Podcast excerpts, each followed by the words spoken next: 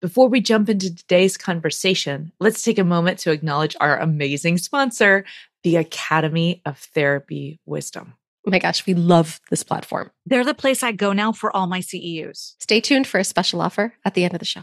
Please join us for our next live online workshop, Integrating Mind and Heart, April 3rd through 6th of 2024. This is an experiential, active workshop designed to engage you in brain states that promote relational learning.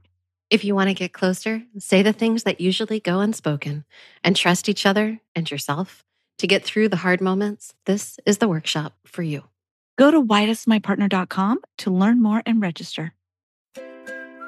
Welcome to the Why Doesn't My Partner podcast. I'm Jules. I'm Vicky. And I'm Rebecca. We're your hosts. We're also couples therapists and messy humans bumbling through our own relationships every day. We met through our training and practice of relational life therapy. Between us, we have more than 40 years of experience holding hard relational questions with our clients. We're going to bring those questions here. And together, we're going to take a stab at answering those questions. This podcast is not a substitute for therapy. If something you hear in this podcast stirs something deep within you about your relationship, reach out to a couples therapist in your area. And this episode's listener question Why does my partner act like a child sometimes? Well, we all act like children sometimes. Can I um, jump in with brain science on this one? Oh, Please. please do. Okay. Yes.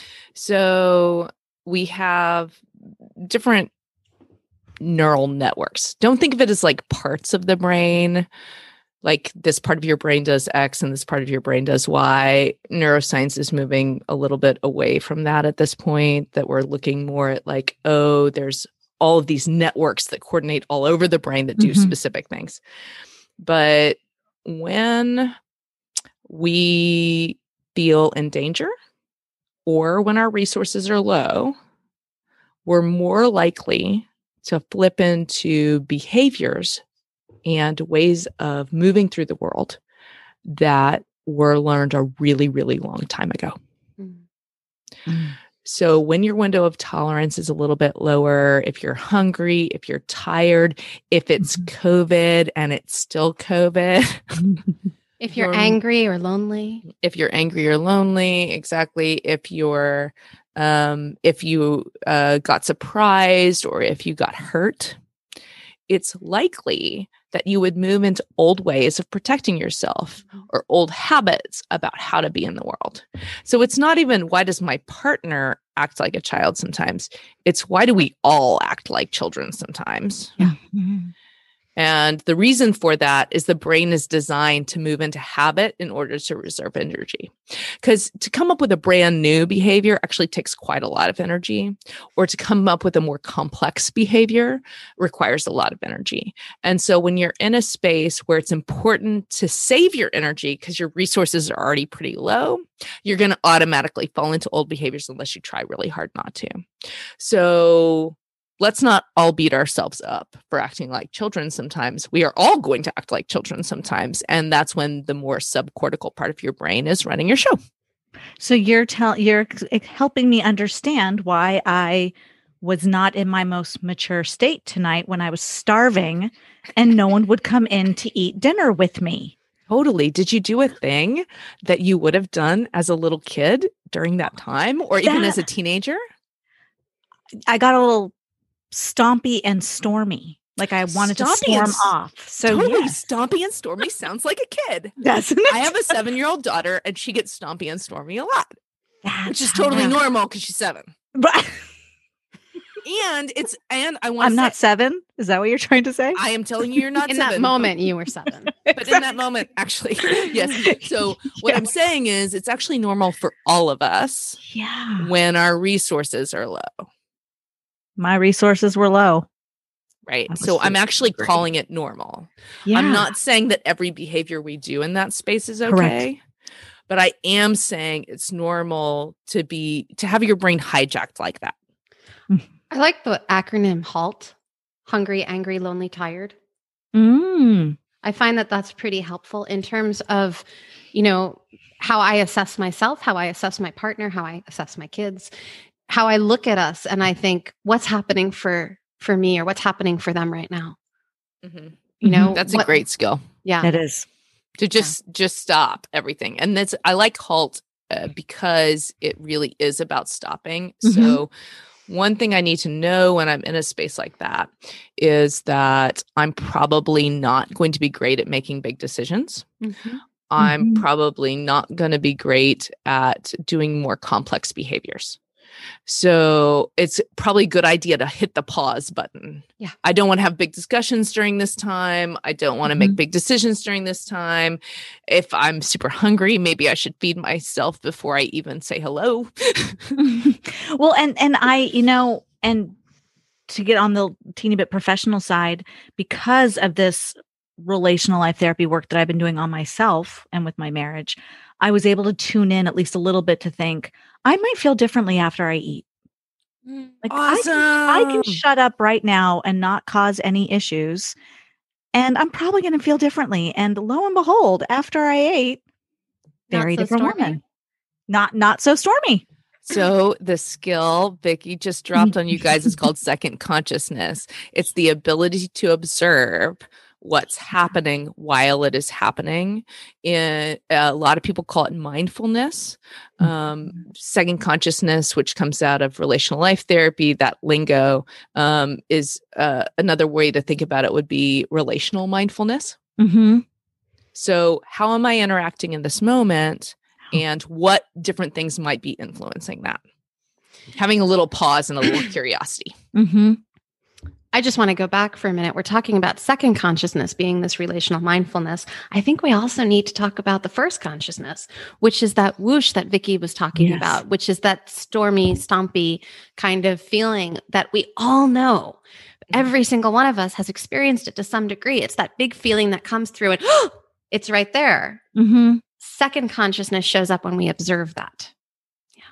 Mm-hmm.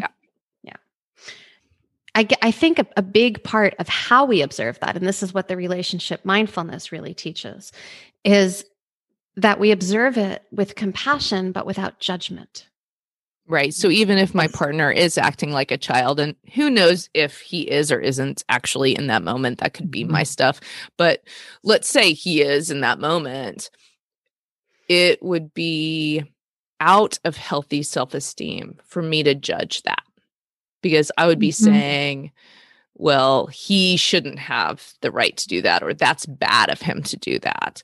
Um, and like puts me up in a position of uh, sort of a one up space Mm-hmm. if I'm judging that.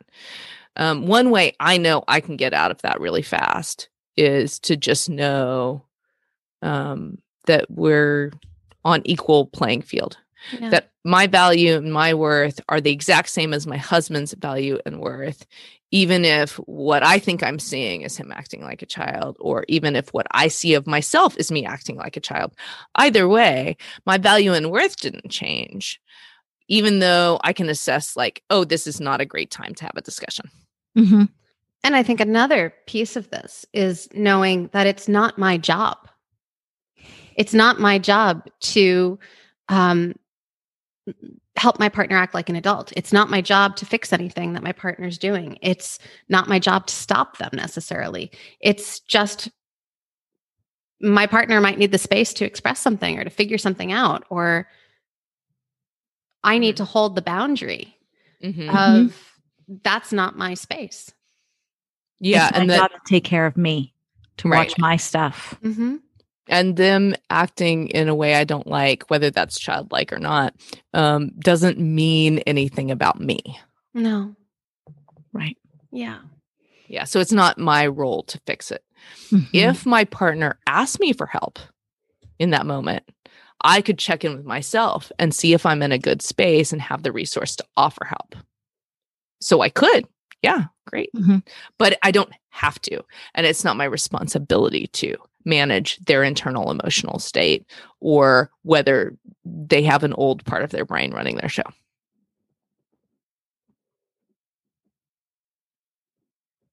it's my job to watch my internal state and know that even if they ask, am I in a position to give that help? Yeah. And if I am, great. And if I'm not, I I don't. Right. And that's um that's where that second consciousness comes in. Because mm-hmm. one thing that happens is that your brain actually scans for safety and danger signals. I'm going to say this super slow i'm going to say it twice because this is crazy information. Four times per second my brain is scanning for safety and danger. Four times every single second my brain is scanning for safety or danger. So, this is a subconscious process you're never going to beat with any kind of mindfulness or consciousness or anything like that. like, good luck to you four times a second.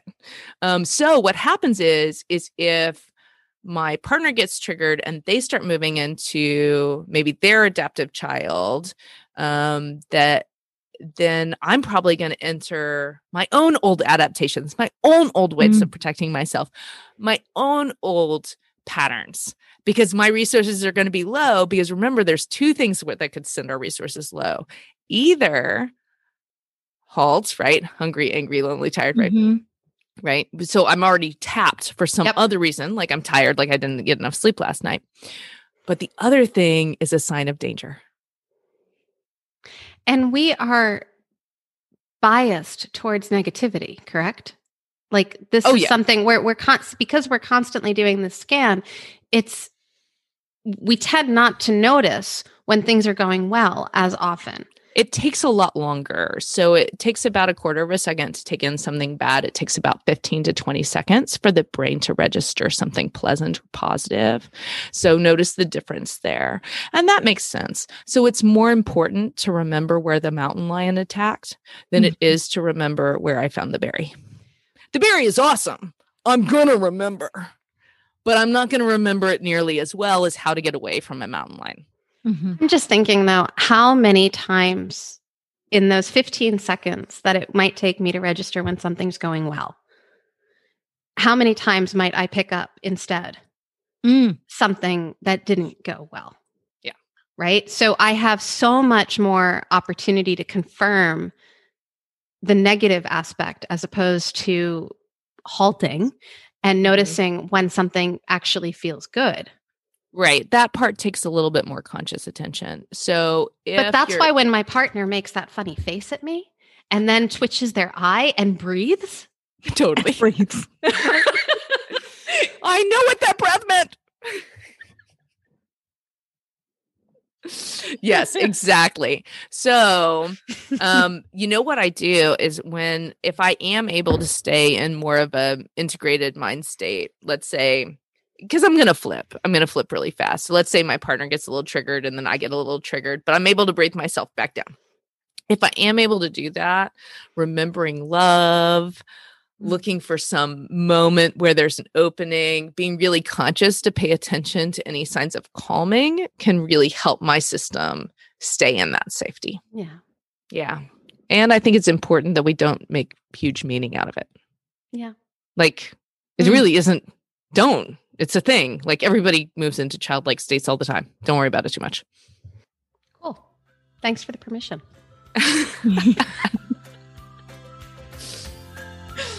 all right. We'll be back next week with more episodes. See you later, guys. Bye bye. That wraps up this week's episode. Join us again next week for another Why Does My Partner? We hope that you continue to listen wherever you get your audio and that you'll follow the show. To go deeper, join us at our boot camp. You'll find the next date at whydoesmypartner.com.